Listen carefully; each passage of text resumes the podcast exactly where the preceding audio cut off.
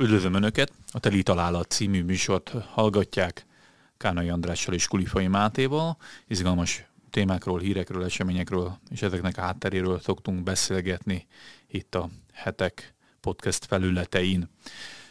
A mostani témánk a háborúról szól, és lehet, hogy már sokaknak egy kicsit sok a háború, viszont nem a felszínét, hanem sokkal inkább a hátterét igyekszünk körbejárni egy francia értelmiségi antropológus, történész, eszéíró, futurista segítségével, ugyanis a Le Figaro csinált egy interjút Emmanuel Toddal, aki lehet, hogy a magyar felhasználók számára, vagy magyar hallgatók számára annyira nem ismert személyiség, viszont a gondolatai azok nagyon érdekesek, és ezért döntöttünk Andrással úgy, hogy ennek utána megyünk, elolvassuk, és, és beszélgetünk egy kicsit róla nyilván köszöntöm Andrást itt a stúdióban. Egy, egy pár perc erejéig mindenképp muszáj a fő vonalait felvázolni a cikknek, vagy azt is csinálhatjuk, hogy mondok egy fő állítást, és arról beszélgetünk, hogy legyen.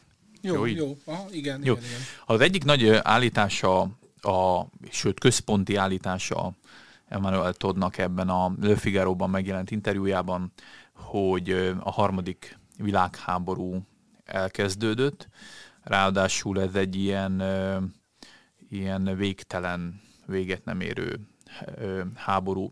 Ennek az okait abban veti össze, hogy egyrészt a Putyin elkalkulálta magát akkor, amikor a korrupciótól, gazdasági nehézségektől, társadalmi megosztóságtól elgyengült Ukrajnáról azt hitte, hogy a támadásnak a pillanatában ebben a gyengességében össze is omlik, mivel nem olyan stabil lábakon áll, viszont valószínűleg azzal nem számolt, hogy egyrészt a támadásnak a hatására egy olyan gépezet indul el, ami egységbe tömöríti, centralizálja, központosítja az ottani hatalmat, ezt kiegészítve azzal, hogy a nyugati országok pénzt és fegyvert öntenek majd a, az országba, ami viszont egy teljesen valid és, és erős ellenfelet, ellenfélé ellenségé tette Ukrajnát orosz szem, szempontból.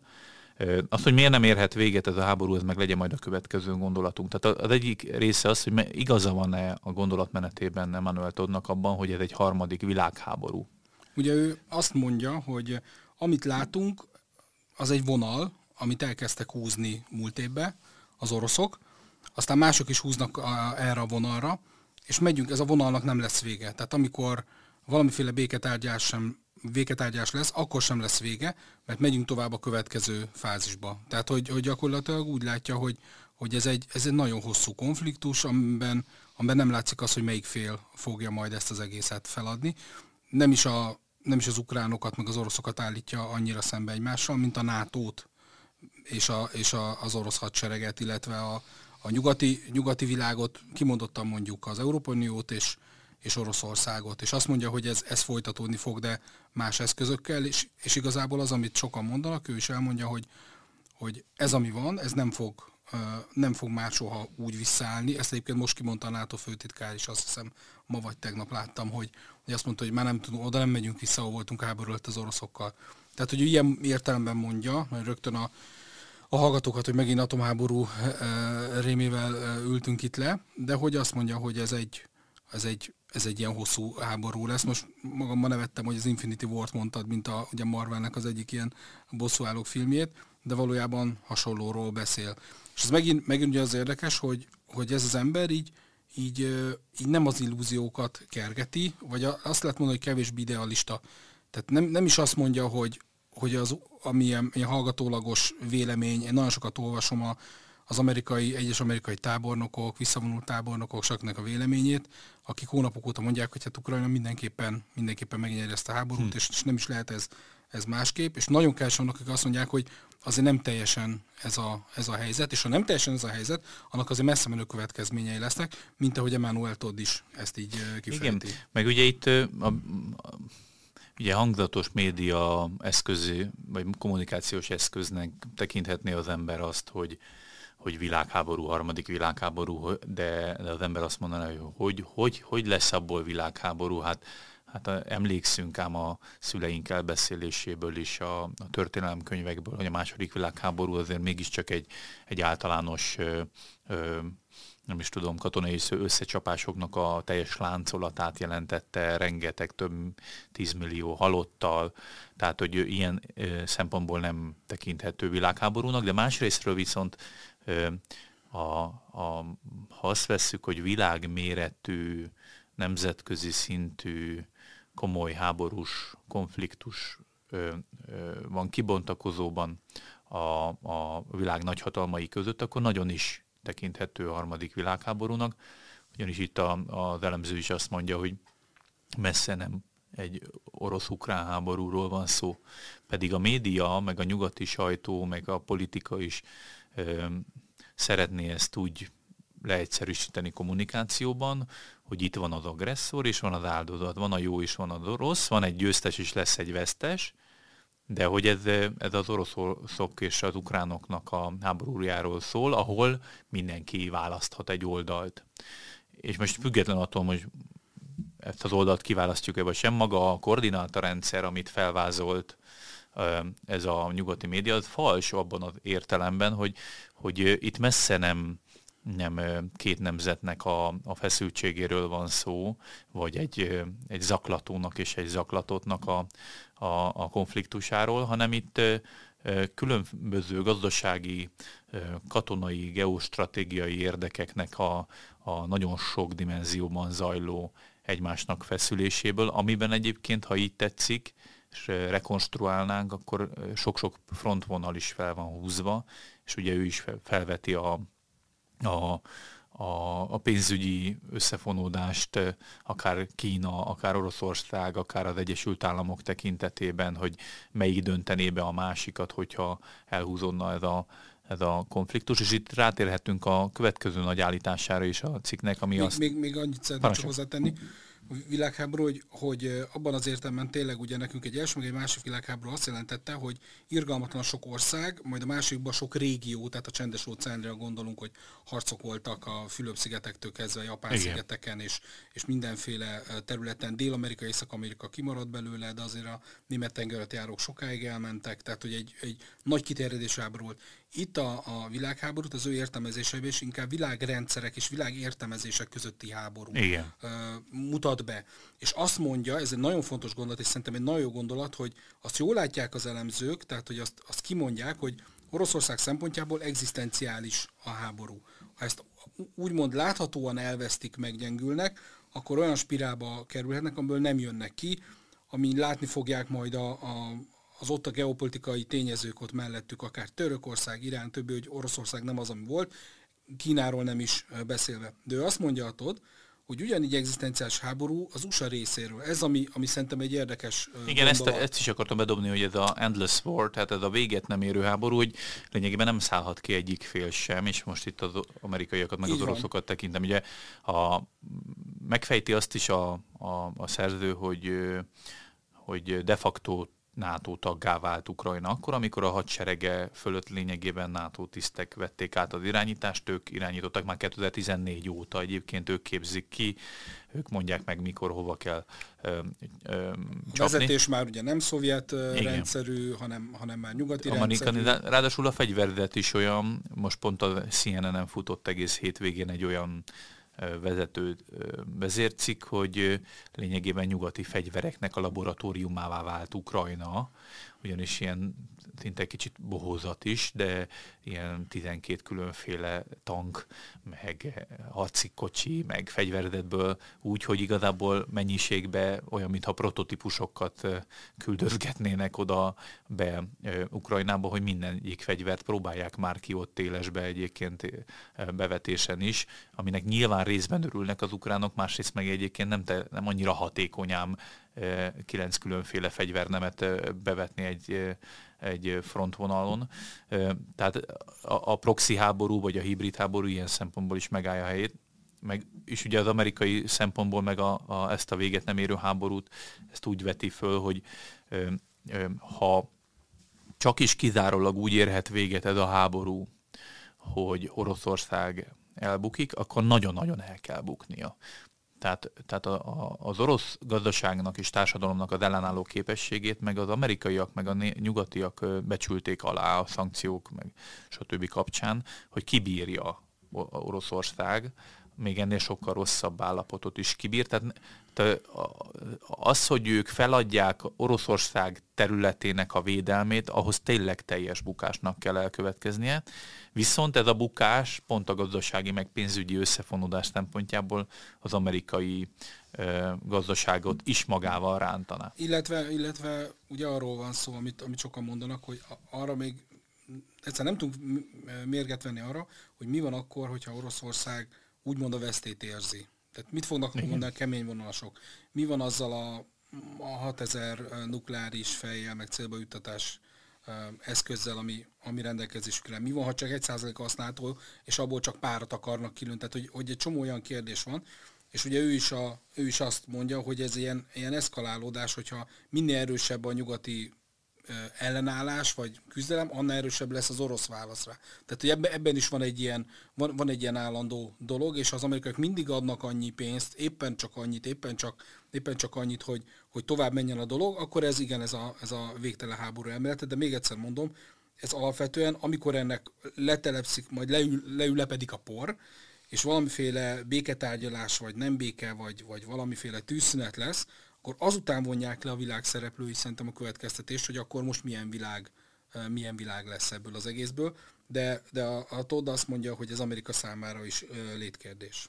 Főleg úgy egyébként, hogy a, a, a ukrajnai háborúnak a farvizén lényegében a, ez a fajta amerikai hegemóniának a féltése látszik, akár a, az amerikai-kínai konfliktus szempontjából, hogy ott is egy ilyen mesterkélten keltett feszültség volt ugye Tájván körül, úgy, hogy egyébként olyan nagyon közvetlen apropója nem volt annak, hogy miért kelljen ezt a konfliktust éppen egy ilyen feszült helyzetben felvázolni.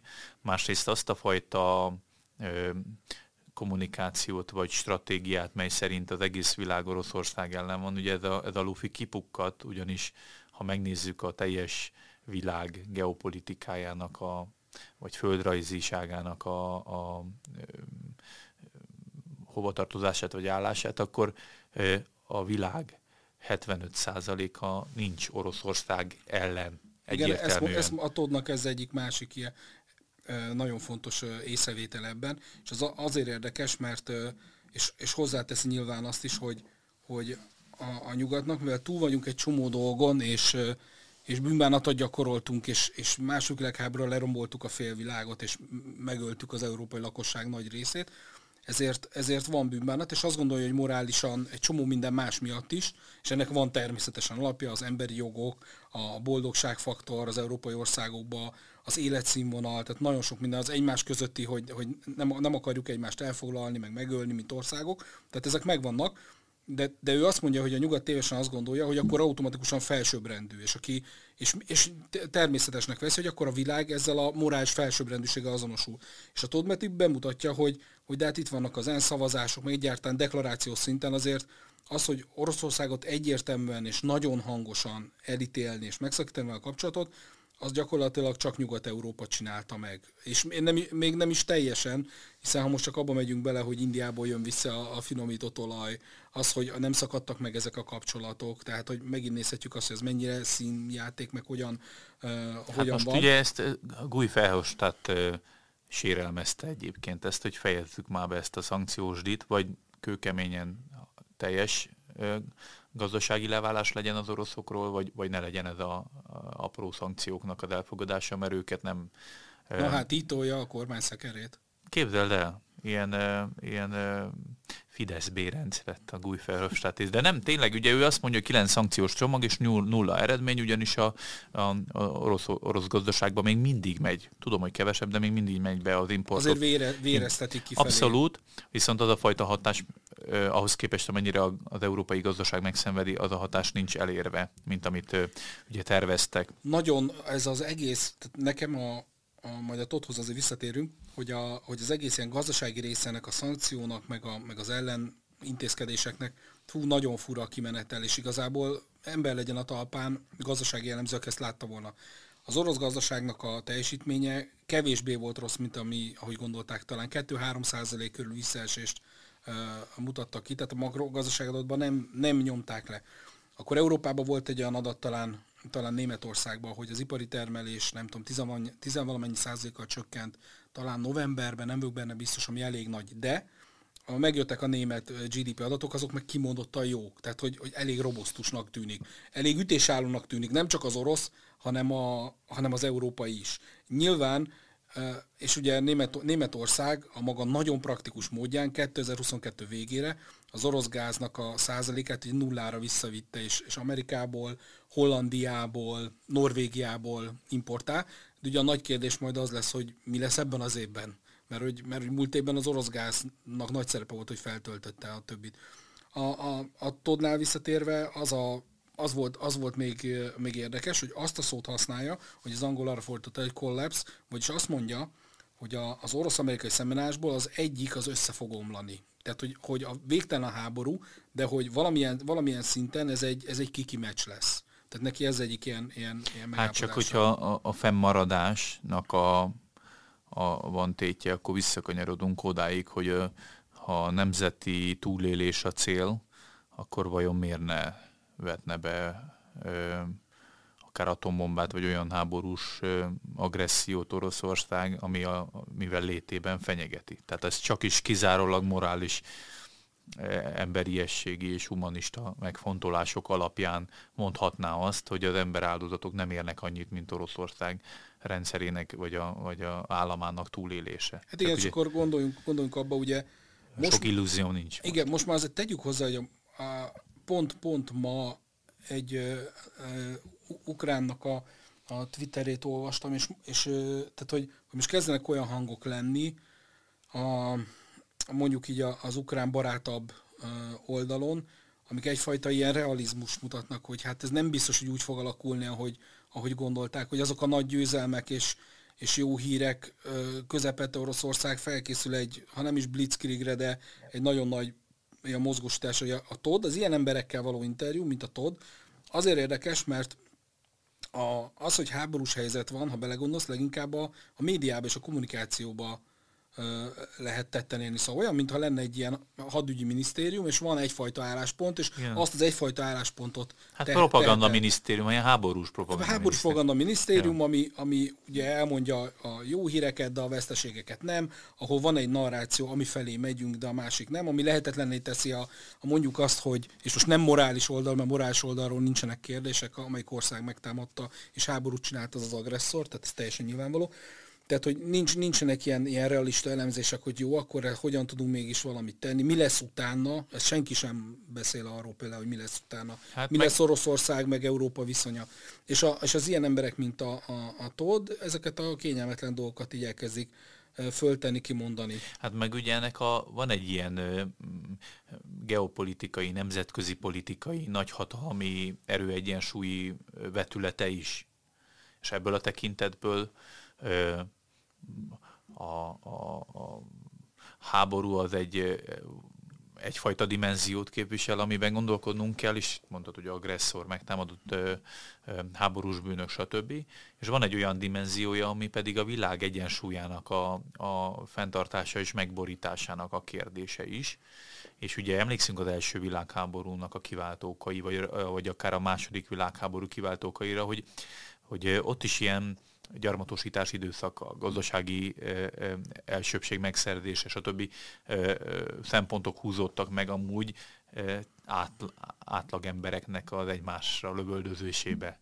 Tehát, hogy lényegében nagy hatalmi döntések miatt halt meg rengeteg ember, tehát nem közvetlenül a háborús bűncselekmények a, jelentik a legfőbb kérdést, és a, a döntések nem ott azon a szinten dőlnek el, hogy most három tankot kilőttek, vagy, vagy négy repülő belezuhant-e a, a Fekete-tengerbe, hanem a, vagy ott a Krim mellett, hanem, hanem, hanem ott dől el, hogy meg lehet teremteni a nagyhatalmak között azt a fajta biztonsági zónát, vagy békeegyezményt, vagy, vagy pénzügyi gazdasági egyensúlyt, amiben mindenki úgy megnyugszik, hogy eláll ezektől a, a háborús erőszakos embereket gyötrő víziótól. És ezért mondja ugye sok politikus az, hogy lényegében az amerikaiaknak meg az oroszoknak kellene békét kötniük, és nekik kéne leülni egy asztalhoz. Mondják azt, hogy ha nem Joe Biden lenne az elnök, akkor nem lett volna háború. Nyilván biztos személyektől is függ. Hát, hogy, hogy milyen... tovább, nem Joe Biden lesz az elnök. Így van. Egyébként tényleg. Tehát, hogy ilyen szempontból tényleg az van, hogy érdemes azt vizsgálni, hogy milyen olyan háborúban érdekelt gazdasági, politikai, pénzügyi körök vannak, akiket akiktől kellene várni azt, hogy, hogy ezt a fajta egyensúlyt megteremtsék. És ilyen szempontból tényleg globális a háború, hogy a nagyhatalmak most, mint hogyha a folyóson meglökték volna egymást, és egy verekedés robbant volna ki közöttük. Van egy ilyen, hogy most ki a, az alfa hima háznál, és, és még, még nem is látjuk egyébként, hogy hova tudna eszkalálódni egy ilyen háború, ha adott esetben egy kínai, vagy egy, vagy egy indiai, vagy, vagy bármilyen más érdek sérelem történne, vagy akár más regionális feszültségek kirobbannának. És nyilván itt Magyarország szerepe egy érdekes dolog, ugyanis említi az Emmanuel Todd azt is, hogy a, ebben a nagy küzdelemben Amerikának érdeke ezt a fajta gyarmati rendszerét megerősíteni, a, kötő, köté, a Európának, Európai Uniós országoknak a magához kötését elérni, a stb.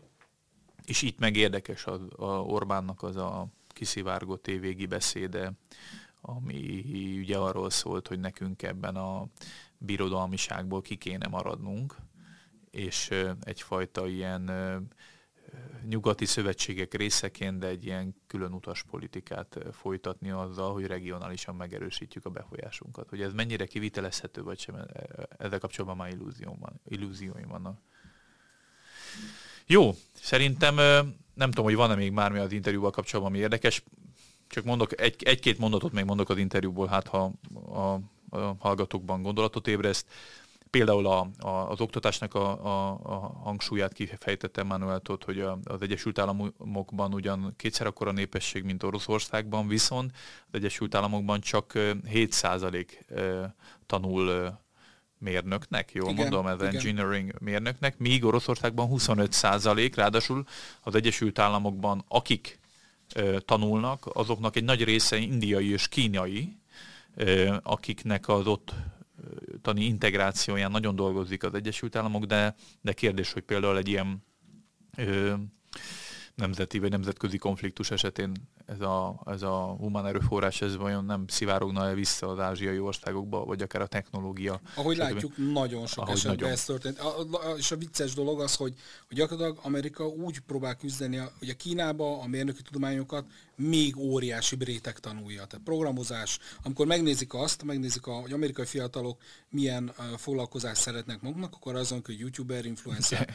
A kínaiak ott tartanak, mint az 50-es évek Amerikában, űrhajósok, mérnökök akarnak lenni, mert az az ideál, mint régen a, a szociális országban, hogy a mérnöki tudományok, a tudománya, stb. És az amerikaiak úgy próbálnak küzdeni a kínai hát ilyen befolyás ellen, hogy kínaiakat hoznak vízummal Kínából, tehetséges kínaiak, és ezért van az, hogyha ma valaki tudományos szakcikkeket néz, megnézi az amerikai, mint a matematikai diákolimpia csapatát, stb. stb., akkor kínai neveket Igen. és kínai arcokat. Felül van reprezentálva lát. egyébként az ázsiai Erősen, ugye ebben hozzátartozik az is, hogy, hogy, hogy, a, hogy az ázsiai népesség nagyon-nagyon felül reprezentálta a jólétbe Amerikába, tehát nagyon-nagyon jó. Ez a szorgalom miatt van a, a, a régi ilyen családi erények, a, a kínai, ázsiai családi erények, tehát a munka, nagyon sok Igen. munka, nagyon sok tanulás, stb. Csak hogy van benne tényleg egy ilyen, hogy, hogy Amerika, Amerikának a, a, az emberi erőforrás, az utánpótlás, az, az migránsok.